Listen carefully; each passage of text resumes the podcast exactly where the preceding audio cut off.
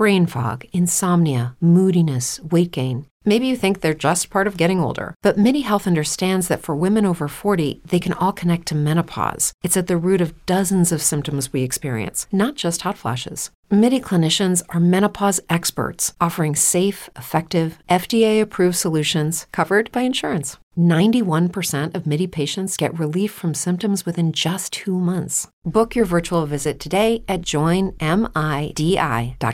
Vida disruptiva. Ainda mesma, mas uma nova vida. No episódio de hoje, vamos falar sobre indústria criativa.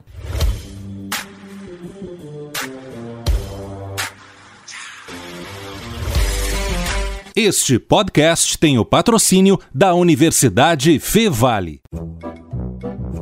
Bom, estou aqui hoje. Vamos fazer um bate-papo falando sobre indústria criativa. Eu estou com um professor e coordenador, então, do programa de pós-graduação em indústria criativa da Universidade Fevale, professor Cristiano Max Pereira Pinheiro, trazendo detalhes sobre uma pesquisa que foi realizada, então, pelo programa de mestrado, trazendo a Covid-19 e os impactos na indústria criativa no Rio Grande do Sul. Estudo com o objetivo de mapear, então, os, os impactos da pandemia no setor. Bom, seja bem-vindo, Cris, tudo bem?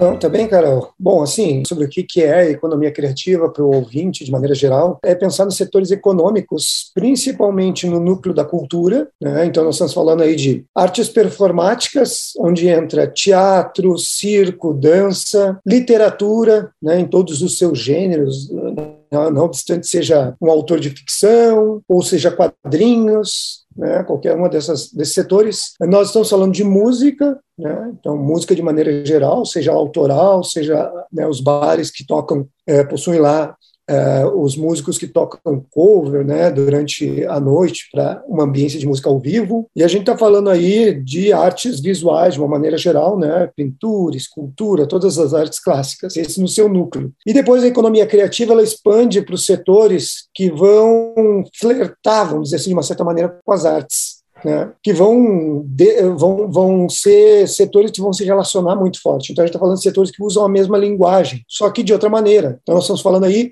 é, do audiovisual, né, com a linguagem do cinema, da televisão, do próprio rádio, né, usando a linguagem da música, do áudio, da notícia, é, setores como os jogos digitais, que vão usar várias dessas linguagens, setores ligados a expressões culturais e culturas populares e eventos, né? até mesmo os setores que ficam mais na borda dos conceitos, que trabalham com serviços, prestações de serviços criativas. E a gente está falando do design, da arquitetura, da moda, da publicidade. Né? Então, tem um flerte, uma relação muito grande com os setores nucleares. Então, Normalmente eu costumo dizer que a economia criativa ela é uma economia da cultura 2.0. Então, tu pega a economia que gera da cultura e das artes e aumenta aí alguns setores. Esses setores eles são muito importantes hoje em dia, né? Na maior parte dos países eles já vêm há mais de duas décadas criando políticas públicas específicas e desenvolvendo, porque eles geram riqueza de uma maneira que não, como é eu vou dizer, eles têm todas aquelas um, características que se procuram nas indústrias hoje em dia, sustentabilidade, vamos dizer assim, responsabilidade social, né? Eles estão, são a maior parte dos produtos desses setores são de fácil exportação e uh, um termo que se usava mais antigamente de uma indústria limpa, que não, às vezes não tem é, dejetos né, na maior parte deles. Alguns, obviamente, que a gente sabe que a moda é uma das grandes preocupações da moda e do design, né?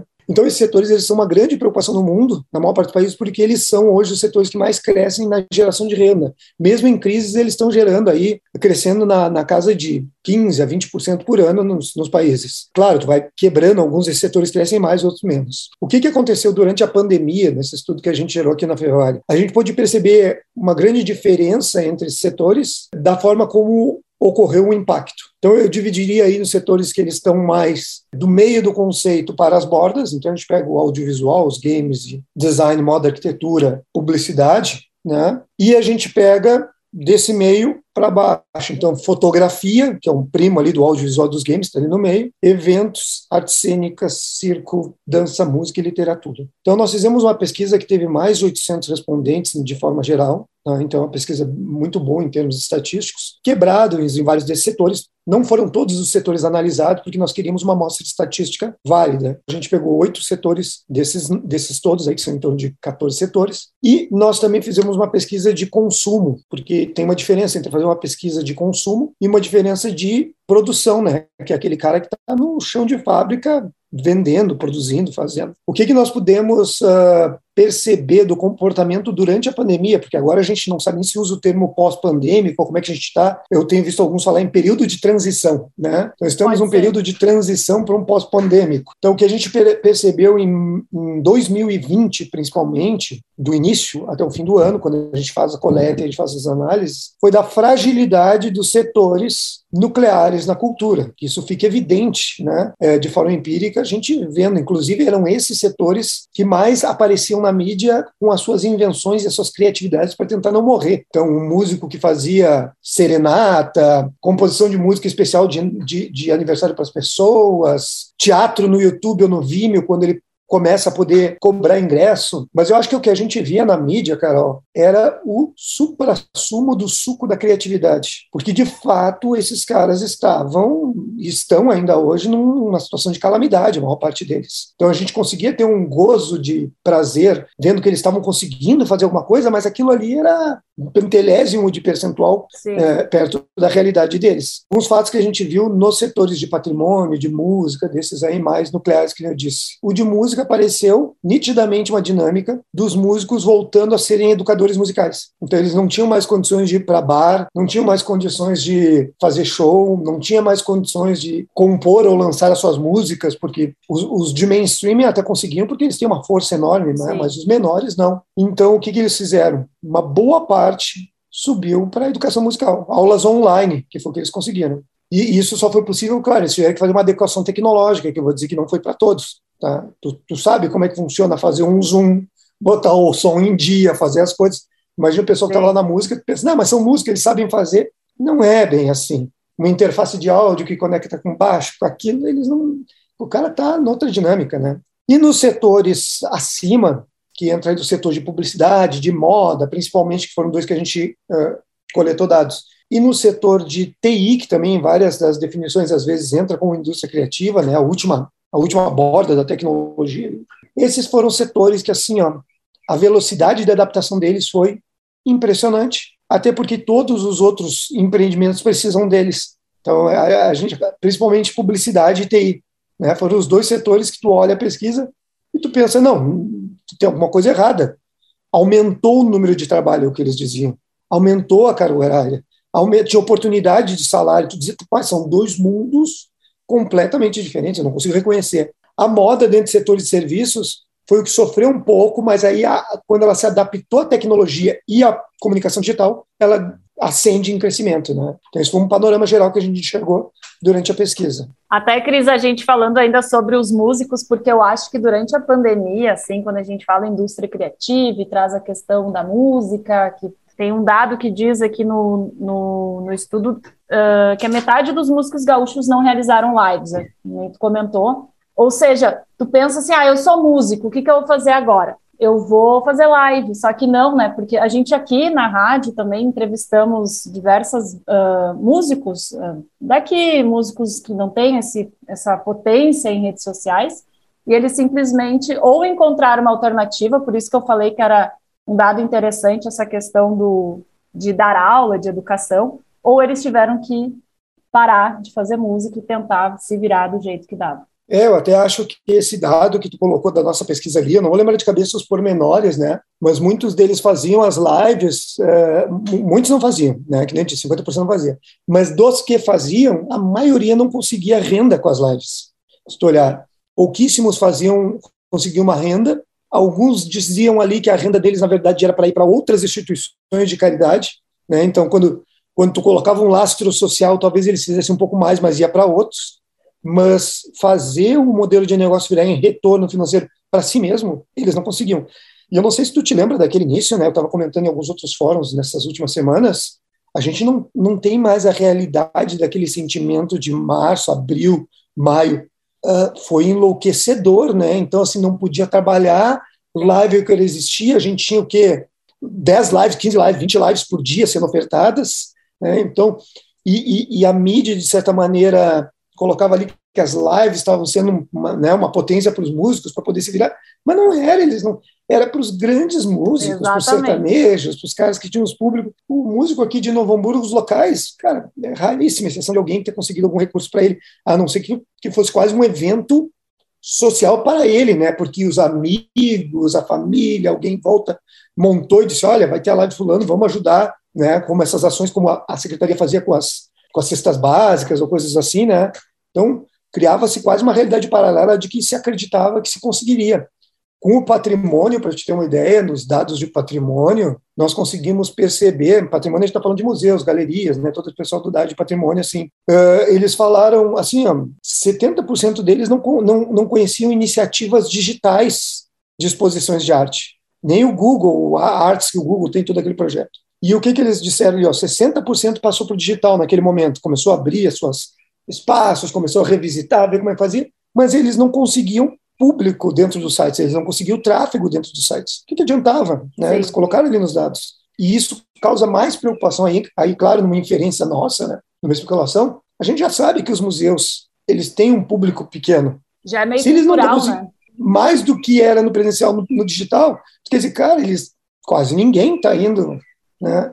E a, mas o que eu acho que, que saiu de positivo disso, Carol, tudo assim, não só da pesquisa do impacto, mas do que veio acontecendo ao longo do ano de 2020, me parece que o governo, tanto estadual quanto municipais, as universidades e uh, algumas, né, algumas setoriais, algumas associações, algumas organizações civis que lidam com esses, com esses assuntos, representando músicos, artistas e tal, começaram a perceber a importância de sensibilizar, melhorar o conhecimento, aumentar a capacitação dessas pessoas, porque está muito frágil. Né? Eu sei que a crise é assim sem precedentes, né? Mas está muito frágil. Se qualquer coisa acontece mais à frente, a gente não sabe mais, vai quebrar tudo.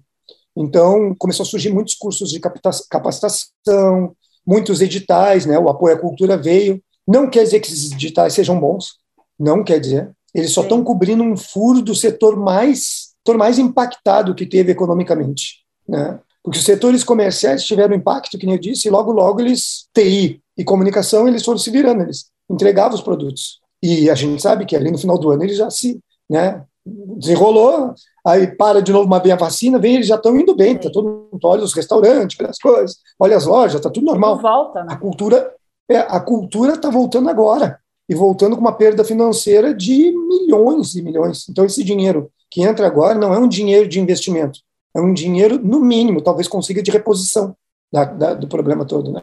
Bom, Cris, a gente falou também na pesquisa que eu acho que até algo que não é assim é, tão surpreendente a questão do audiovisual no consumo de é, quase é uma lógica, né? O pessoal está em casa, consome mais TV, conteúdo ali que está disponível no, enfim, nessas uh, TVs por assinatura, enfim, outros uh, aplicativos aí, enfim, é um dado que, que não é algo tão surpreendente assim. Não, não é não, mas assim, tanto no, a gente fez as pesquisas de consumo de audiovisual, games e música. Em todos os três houve, obviamente, um grande aumento de consumo pela dinâmica, né? Então as pessoas ficam em casa, precisam de mais produtos e elas começaram a consumir mais lives, mais streaming, principalmente, e mais games o aumento do número de assinaturas, então a gente vê uma efusão de streamings agora, né? Então, o que antigamente era dividido entre Netflix e Prime, Isso. vira Netflix, Prime, Globoplay, HBO Max, um, Discovery Plus, Disney Plus, e aí vai. Então, eu, eu, diria até que uma das análises que a gente fez, uh, nós, nós não pedimos a, o valor em gastos de streaming, né, assim, montante, mas tu pode ver pela, pela, pela resposta individual deles, né? Que as pessoas não estão se dando conta, mas elas estão chegando de novo a pagar mais do que elas pagam pelos canais a cabo, de tantos acúmulos de consumos Sim. de assinaturas de streaming, né? Vai somando um, é. somando outro. Quanto vê, tu está de novo naquilo que, que tu não queria dos 200, 300 reais de TV a cabo. Exatamente. Né?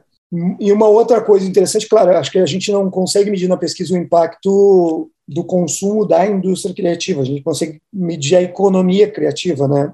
Porque uma coisa é o aumento do consumo, outra coisa é o aumento do consumo do que a gente produz. No caso do cinema, do audiovisual, e da música, claro, é, é, mais nítido que a gente consome os nossos produtos, muito mais no, na música. No caso da música, mesmo consumindo no Spotify ou vendo as lives, isso não gera um impacto de recurso para o produtor, para o músico, lá que a gente estava falando. Então, uma pesquisa do consumo, outra pesquisa de quem produz. E nos casos de games também é muito evidente isso, né? Os games aumentam o consumo, se compra mais games, se paga. Agora, no final do ano, agora, no início desse ano, no meio agora, é, houve um fenômeno maior dos streamings de games, né? Então chega no Brasil a Nvidia, que é o, o, o, é o serviço deles lá, não, acho que é GeForce Now, alguma coisa assim, eu assino ele também, e o Xbox Cloud e os outros da, da, da, da, Google, né? Que é para te poder jogar jogo como a gente joga Netflix, quer dizer, tu não compra, tu assina e tu clica e sai jogando em qualquer computador. Então, esses fenômenos de aumento de consumo eles vão ser muito evidentes na pesquisa e no streaming, principalmente, tanto música, games e audiovisual. Só que não tem um reflexo direto na nossa indústria criativa, tem um reflexo na nossa economia criativa. Né? E é uma economia, uma das principais economias, quando a gente fala em economia, né, né Cris? Olha, hoje, hoje tem um dado... não se dão conta disso ainda, ou talvez hoje se dão mais conta disso, mas eu lembro quando a gente enfim, discutia nas aulas do, do mestrado, é, o, se falava muito sobre a não importância que se dava para essa indústria até então, que ainda falta essa, essa, esse apoio. É, é, que a não importância ela também parte de uma dinâmica da própria indústria, né? E esse é um problema que a gente tem ao longo dos anos pesquisas e tentado resolver nessas dinâmicas com o governo e com entidades civis, né? Só para ter uma ideia, os últimos dados aí que o, o Departamento de Estatística do Rio Grande do Sul lançou agora há pouco, né? Faz alguns meses aí eu estou trabalhando estamos trabalhando junto com eles em algumas instâncias, são de mais de 404 mil postos de trabalho no Rio Grande do Sul são da economia criativa. Talvez, eu não, esse comparativo ele não fez de novo, ele já fez num outro dado anterior, mas nós só percamos em número de postos de trabalho, se considerar a economia criativa, talvez para o setor automobilístico no Rio Grande do Sul. Não sei se a gente já não está ultrapassando. Olha. Uh, por outro lado. Não, atualmente, é. com com por o outro, estado que está. É. Por outro lado, esse número ele não uh, ele não reflete tanto a realidade, porque porque nós temos taxas de informalidade gigantes na economia criativa. Eu te diria, e a especulação que a gente fez em algumas discussões nos grupos, né, é de que talvez a gente dobrasse esse número por causa da informalidade. Alguns setores são mais informais, outros menos, né? Então, a gente dobraria, mas formalmente nós temos 404 mil e isso já é o segundo ou primeiro local da maior economia no Estado. Qual é o problema que a gente tem? A informalidade não consegue nos gerar dados importantes para a gente chegar em pastas de desenvolvimento, pastas de desenvolvimento econômico, pastas de inovação. Então a gente fica muito atrelado às pastas de cultura, de certa maneira, né, por causa do nosso núcleo. Quando tu fala em crise e... em pastas, é, é, é, como se a gente estivesse falando uh, Ministério da Agricultura, que gera, que tem um apoio para gerar o desenvolvimento, é isso? Isso, secretarias, ministérios, né, as pastas são as formas de organização do governo. Para te ter uma ideia, eu, tenho falado isso nos últimos meses aí para alguns, depois dessas, dessas análises, os games, que são um setor que está na economia criativa, mas geralmente não estava na cultura, né? Ele é um setor que ele não tem setorial, não tem organização governamental, mas ele tem associação. No Rio Grande do Sul, os games, eu te diria que o valor que o games gera em termos de games gaúcho, né, provavelmente ele é muito menor que o valor que a indústria da música gaúcha, por exemplo, certo? Se pegar toda a música no Rio Grande do Sul. Mas os games têm um programa de governo de estado só deles. A música não tem. Tem um programa do governo que chama Game RS, que é só para ele, com investimento, com não sei o quê. Por quê? Porque esse setor conseguiu se organizar, se engajar e mostrar dados. O nosso setor de música, a gente não consegue fazer isso. Porque é muito difícil. Os próprios games são difíceis. Os games não é fácil, porque o, o games está junto da TI e não tem como tirar o, o, dado da TI dos games. Os games têm que fazer uma pesquisa, ano a ano, a associação faz uma pesquisa só dela. E a música também tem problemas, mas, por exemplo, poderia ser um setor que, se bem organizado, conseguiria ir nessas outras secretarias e ministérios e conseguir programas específicos de desenvolvimento de economia mesmo. Né? Então, é, essa é uma das mudanças que a gente a partir dessas pesquisas, das visões dinâmicas, das fragilidades dos dados, tem que começar a pensar, porque queremos ou não melhorar, ou vamos viver num eterno devir é, de, de, de ó dia, ó azar, e a gente está sempre nesse desse jeito na dinâmica econômica da cultura, né? E Cris, o mestrado em indústria criativa, ele vem justamente também para trazer um local de discussão, de, de pensar a indústria criativa. A Fevale, por exemplo, foi um, é uma das primeiras instituições que traz essa oportunidade de, de pós-graduação nessa área. E eu queria, assim, que tu falasse um pouquinho do, do, do mestrado, o que, que o aluno que, que for se inserir neste programa, o que, que, que ele vai encontrar, as discussões, é, e, e como o mestrado se faz importante para discutir a indústria criativa aqui no Estado e no Brasil também, de forma, enfim, mundial. Isso, é, o mestrado ele foi, foi o primeiro mestrado em indústria criativa, nominalmente, né, assim, não que outros programas não possam estudar a área, né, mas o primeiro mestrado em indústria criativa, nominalmente, que a gente, pelo que a gente pesquisou quando lançou ele na América Latina, para ter uma ideia, tá? Foi o primeiro do Brasil, obviamente, hoje nós temos em torno de seis nominais no Brasil, e esses seis formam uma rede de pesquisa. Inclusive, a gente vai ter um encontro a semana de territórios criativos e vai ter semana que vem um encontro dos pesquisadores dessa rede interno, assim, né? O programa é dividido em duas linhas de pesquisa, gestão, inovação e conteúdos criativos, e a gente tem pesquisas, assim, de diversas naturezas aqui dentro. Eu diria que ele é importante tanto para aquele empreendedor que quer melhorar sua dinâmica, né, de negócio, quanto para aquele teórico que quer pensar mais sobre o seu produto, a sua área, o seu campo e teorizar. E hoje nós temos até uma linha, não uma linha, desculpe, é, é, é uma, é uma dinâmica específica para atrair pessoas da área de políticas públicas. Então, nós temos uma, um, um edital de bolsas só para a área pública, porque a gente está tentando também trazer essas pessoas aqui para poder enriquecer a dinâmica de quem vem para o empreendedor, para o teórico e para as políticas públicas, tentar cobrir, eu diria, de uma área mais prática, uma área mais teórica e uma área governamental, fazer essa, né, essa tríplice hélice dessa dinâmica. Hoje nós temos aqui no, no programa, nós temos presidentes de conselho de cultura, diretores de cultura de município, diretores de fomento do Estado,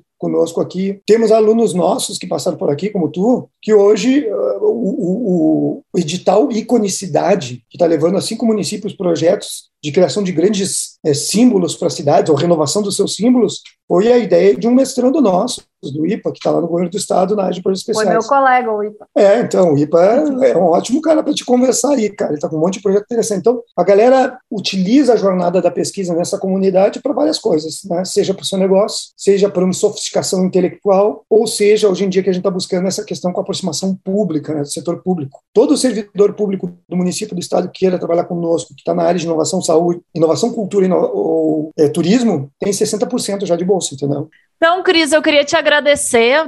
Acho até uma, uma questão legal, Cris, é o processo de seleção. Muita gente não sabe como funciona, ou muita gente nem participa porque acha que é um bicho de sete cabeças, ou tem que fazer entrevista. Mas não, não é bem assim, né, Cris? Dá, dá para participar e tranquilamente. Não, o mestrado, ele tem uma. Todo mestrado ele tem uma dinâmica muito simples de entrar. Alguns programas fazem mais pombo e circunstância, outros. Acho que o nosso é o único que fala uma coisa mais honesta, assim, né? Todos os, digo de maneira geral, né? A Fevale, todos Sim. os programas em todas as universidades gostam de uma poupa, em circun, poupa e circunstância, né? Mas como é que funciona para entrar no mestrado? Hoje em dia, sem a parte presencial, por enquanto a gente ainda está fazendo como, como durante a pandemia, né? Semestre que vem vai ser tudo presencial, mas os, a seleção a gente está fazendo ainda em período online. Então, é, basicamente, é o seu currículo Lattes que tem que, tem que fazer, né? Tem tá. que entrar lá em lattes.cnpq.lattes.br lá e, e, realizar o seu currículo e participar de uma entrevista. Né? Nessa entrevista, onde a gente vai questionar uma série de coisas sobre o seu projeto, o que está fazendo mestrado. Então, ele é bastante simples. Tu entra lá no www.fevale.br barra seleção estricto, né, com o estricto, né, e lá tem todos os editais para mestrados ali da Fevale, o do Indústria Criativa, entre os outros, e essa seleção está bem simples. A coisa mais difícil para a pessoa vai ser fazer o seu currículo online nessa plataforma de governo. Mas eu diria assim que, cara, é, ali dois, três dias, tu monta ele um dia, dois ali, e tu entra dentro da seleção. Vida disruptiva. Ainda a mesma, mas uma nova vida. E neste episódio falamos sobre os impactos da pandemia de Covid-19 na indústria criativa.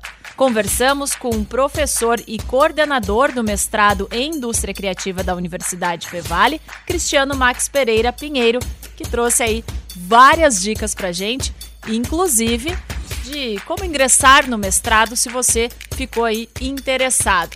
Além do mestrado em indústria criativa, a Universidade Fevale oferece diversos outros cursos, como diversidade cultural, inclusão social, ou ainda pós-graduação em processos e manifestações culturais, em qualidade ambiental, em tecnologia de materiais e processos industriais, administração, psicologia, toxicologia, análises toxicológicas ou ainda em virologia. São diversas as possibilidades de bolsa, então não perca as inscrições até segunda-feira, dia 22 de novembro. Mais informações em fevale.br ou pelo e-mail estrictosenso@fevale.br.